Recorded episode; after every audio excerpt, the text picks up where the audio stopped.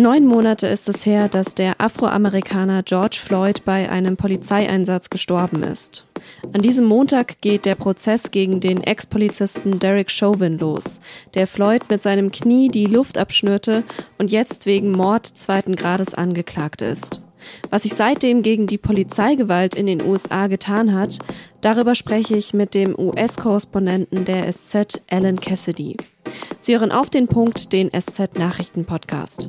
Mein Name ist Antonia Franz und ich freue mich, dass Sie zuhören.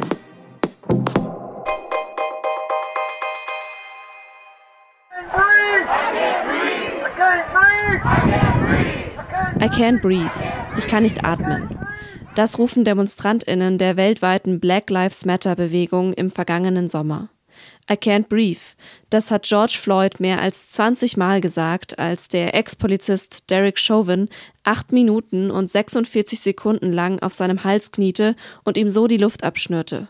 So lange, dass Floyd kurz darauf stirbt. Die Handyaufnahmen der Szene aus Minneapolis sind kaum zu ertragen. An diesem Montag geht jetzt der Prozess gegen Chauvin los. Er ist angeklagt für Mord zweiten Grades, was in Deutschland in etwa dem Totschlag in besonders schwerem Fall entspricht. Der Slogan Black Lives Matter, der auf die lange Geschichte von Rassismus und Polizeigewalt in den USA verweist, hat auch den US-Präsidentschaftswahlkampf geprägt. Jedes Jahr sterben in den USA rund 1100 Menschen bei einem Polizeieinsatz. Überdurchschnittlich oft sind die Opfer schwarze Menschen.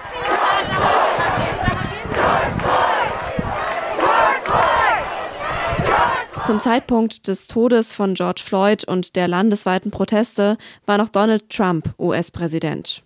Er hat das Problem klein gemacht, alle Demonstrantinnen als gewalttätig hingestellt. Sein Nachfolger Joe Biden aber hat versprochen, die Polizeigewalt gegen Schwarze in den USA zu bekämpfen.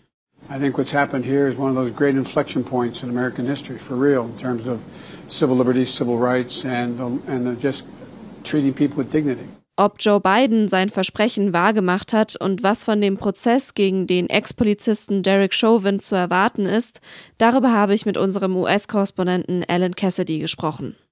Ellen, wie genau lautet denn jetzt die Anklage gegen den Ex-Polizisten Derek Chauvin? Also was genau wird ihm vorgeworfen? Die Staatsanwaltschaft wirft äh, Derek Chauvin Mord zweiten Grades vor. So heißt das. Das ist nicht ganz dasselbe wie jetzt in Deutschland. Das wäre etwa gleichzusetzen mit einem äh, besonders schweren Totschlag. Aber darauf stehen im Bundesstaat Minnesota stehen darauf bis zu 40 Jahre Haft. Wie schätzt du das denn ein, wie hoch die Wahrscheinlichkeit ist, dass äh, Chauvin dann tatsächlich äh, für den Mord an George Floyd verurteilt wird auch? Ja, wenn man sich frühere Verfahren anschaut, bei denen Polizisten vor Gericht standen, weil es bei äh, einem Polizeieinsatz Tote gegeben hat, weil jemand gestorben ist, dann sind die Chancen eher gering, muss man so sagen. Das hat mit dem Gesetz zu tun, das Polizisten bei ihrer Arbeit schützt, mit dem sehr umstrittenen Prinzip der Qualified Immunity, der Qualifizierung qualifizierten Immunität. Das Prinzip sagt, dass quasi Polizisten bei ihrer Arbeit geschützt sind vor juristischen Konsequenzen, wenn sie dabei nicht explizit gegen Gesetze oder die Verfassung verstoßen. Und diese Arbeit rechtfertigt dann eben in vielen Fällen auch die Anwendung von Gewalt. Und das war etwas, was historisch ähm, überhaupt erschwert hat, dass Polizisten überhaupt angeklagt wurden. Und wenn es dann Anklagen gab, dann, dann kam auch hinzu, muss man auch sagen, dass die Geschworenen oft viel Sympathie zeigten für Polizisten, die in schwierigen Entscheidungen binnen Sekunden und in Notlagen oft auch äh, schwierige Entscheidungen treffen mussten. Wenn man sich jetzt hier aber dieses Video anschaut, was da mitgefilmt wurde von, von dem Einsatz gegen George Floyd, dann kann man da jetzt ja nicht von Notwehr gerade sprechen. Also wie ist es denn konkret in dem Fall jetzt? Ja, das mit der Notwehr ist ein guter Punkt. Das ist etwas, was sehr normalerweise in ähnlichen Fällen oft äh, das Standardargument ist, der Verteidiger der Polizisten, dass sie eben wirklich in Extremsituationen rasch handeln mussten. Diesmal wird das nicht funktionieren, weil ich glaube, jeder hat gesehen, dass äh, von George Floyd keine Bedrohung ausging, zumindest keine äh, Bedrohung, die tödliche Gewalt.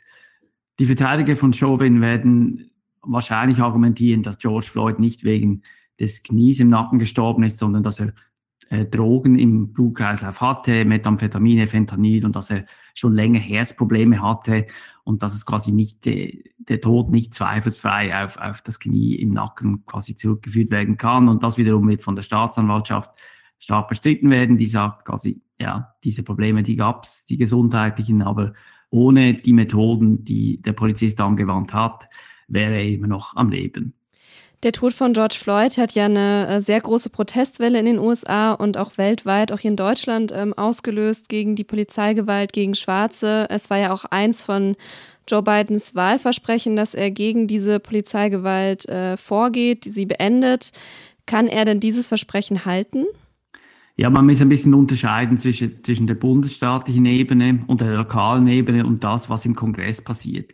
Im Kongress ist so, dass ähm, ein, ein Gesetz eingebracht wurde, verabschiedet wurde auch vom Repräsentantenhaus. Das ist äh, eine Polizeireform, ein Bündel von Maßnahmen, das nach George Floyd benannt ist, der George Floyd Policing Act. Der ist jetzt aber im Senat und ob er dort die nötige Mehrheit von 60 Stimmen bekommt, ist fraglich. Äh, weil die Republikaner bis jetzt das ablehnen. Und in dieser Hinsicht hat sich also noch nichts getan, aber diese Regeln über den Polizeieinsatz, überhaupt die Polizei, das ist ja meistens äh, eine Frage lokaler Zuständigkeiten. Und es ist jetzt nicht so, dass nichts passiert wäre. Seit dem vergangenen Sommer, seit den Protesten, äh, die auf den Tod von George Floyd erfolgt sind, haben 25 Bundesstaaten Polizeireformen erlassen in der einen oder anderen Form vielerorts wurde dieser Würgegriff, der ja auch Thema des Prozesses jetzt sein wird, der wurde verboten, andere Formen des Würgegriffs auch. Die konsequente Anwendung von Bodycams vorgeschrieben und es wurde auch Geld umgeschichtet, zum Teil in den Budgets der Polizei, also quasi mehr in Richtung Gewaltprävention. Aber das ist nicht überall gleich weit gegangen, das ist zum Teil waren das eher kleinere Schritte, zum Teil auch größere. Eine Forderung von den DemonstrantInnen und auch einem Teil sogar von der Demokratischen Partei ist ja auch dieser Defund the Police, also dass der Polizei äh, Mittel gestrichen werden sollen. Was steckt denn da dahinter und wie wahrscheinlich ist das oder was, was ist in der Richtung schon passiert? Das war ja immer auch ein bisschen ein Slogan. Es war ja schon im Wahlkampf oder beziehungsweise letzten Sommer während den Protesten nie ganz klar. Es gab immer Leute, die haben das mehr äh, sinnbildlich verstanden, die fanden der Police, also streicht der Polizei die Mittel. Und dann gab es Leute, die das wirklich wörtlich gemeint haben. Wenn man das zum Maßstab nimmt, dann ist tatsächlich nicht jetzt wahnsinnig viel passiert. Also die, kürzlich gab es eine Auswertung der, von Bloomberg, der Nachrichtenagenturen, die haben nachgerechnet, dass die 50 größten US-Städte zwar ihre Budgets jetzt für das laufende Jahr ein bisschen reduziert haben um fünf Prozent, im, Zug von größeren Sparpaketen meistens, aber der Anteil der Ausgaben für die Polizei am Gesamthaushalt, der ist gleich geblieben eigentlich. Also es ist jetzt nicht so, dass die Polizei wirklich weniger Mittel zur Verfügung hätte als vor diesen Protesten, zumindest nicht weitflächig. Ich denke eben, diese Defund the Police-Debatte, die, die, die macht wahrscheinlich mehr Sinn, wenn man es nicht ganz wörtlich nimmt, diesen Slogan, sondern auf die allgemeineren Reformbestrebungen hin anschaut. Und da hat sich durchaus etwas getan, aber wahrscheinlich noch nicht genug für viele der Aktivisten, die seit dem Tod von George Floyd auf die Straße gegangen sind. Du hast es gerade schon angesprochen, für viele AktivistInnen geht es einfach noch nicht weit genug. Was denkst du denn, wenn es jetzt nicht noch weiter fortschreitet, sozusagen die Reform der Polizei? Ähm, glaubst du, dass dann nochmal solche großen Proteste wie im letzten Jahr denkbar sind oder dass die weitergehen, wenn es vielleicht nochmal so einen Fall gibt wie den von George Floyd? Das war ja auch kein Einzelfall. Ich glaube, das ist sehr wahrscheinlich, ja. Ich bin sicher, das war überhaupt nicht der letzte große Protest. Und ich denke, man wird das schon sehen, je nachdem, was beim Prozess gegen Chauvin herauskommt. Wenn es da jetzt einen Freispruch gibt, was wie gesagt nicht unwahrscheinlich ist, dann wird man, das ist auch die Angst in Minneapolis, dann wird es ziemlich sicher große Proteste geben. Proteste auch von denen die Stadtregierung befürchtet, dass sie in Gewalt und Ausschreitungen umschlagen könnten, so wie vergangenen Sommer auch. Diese Wut und diese Ohnmacht, die da ja da sind gegenüber dieser Art von Polizeibrutalität, die ist sehr alt, die ist der Fall von George Floyd. Und ähm, ich denke, das kann auch jederzeit wieder aufbrechen bei einem neuen Fall. Ja, vielen Dank für das Gespräch, Ellen. Sehr gerne.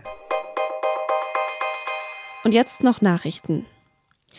In der sogenannten Maskenaffäre ist der CDU-Bundestagsabgeordnete Nikolaus Löbel jetzt doch direkt zurückgetreten. Löbel hatte am Freitag zugegeben, dass seine Firma Provisionen von rund 250.000 Euro kassiert hat. Denn sie hatte Kaufverträge über Corona-Schutzmasken zwischen einem Lieferanten und zwei Privatunternehmen vermittelt. Löbel hat deswegen am Sonntag zunächst nur angekündigt, dass er sein Mandat Ende August niederlegen und sofort aus der Unionsfraktion austreten will. Jetzt legt er sein Bundestagsmandat sofort nieder, um weiteren Schaden von meiner Partei abzuwenden, wie er sagt. In Deutschland wurden so wenige Corona-Todesfälle gemeldet wie seit November nicht mehr. 34 an einem Tag. Das Infektionsgeschehen nimmt dagegen aber zu. Die 7-Tage-Inzidenz liegt bundesweit inzwischen bei 68. Am Montag wurden 5011 Corona-Neuinfektionen gemeldet, rund 300 mehr als am Montag vergangene Woche. Trotzdem treten an vielen Orten auch Lockerungen der Corona-Maßnahmen in Kraft. In den meisten Bundesländern darf der Einzelhandel zum Beispiel Termine für eine begrenzte Zahl von KundInnen vergeben. Ähnliche Regelungen gelten auch für Museen, Galerien, Zoos und botanische Gärten. Parallel zu den Öffnungen sollen eigentlich auch mehr Schnelltests durchgeführt werden. Die sind an diesem Montag aber noch nicht überall durchgängig verfügbar. Einen Beitrag mit wichtigen Fragen und Antworten dazu verlinke ich in den Show Notes. Dort finden Sie auch den Link zu einem Interview mit der Soziologin Lena Hipp über Frauen in der Pandemie. An diesem 8. März ist nämlich wieder der Internationale Frauentag. Er soll die Rechte feiern, die sich Frauen erkämpft haben, aber auch an Ungerechtigkeit erinnern, die immer noch besteht. Und dieses Jahr ist das vielleicht besonders wichtig, denn Frauen leiden in mancher Hinsicht besonders unter der Corona-Krise. Sie werden häufiger Opfer von Gewalt durch den Partner, sie arbeiten eher in sogenannten systemrelevanten Berufen, die oft schlechter bezahlt werden, der Frauenanteil in Vorständen von DAX-Konzernen ist gesunken und Frauen arbeiten auch zu Hause in der Kinderbetreuung mehr.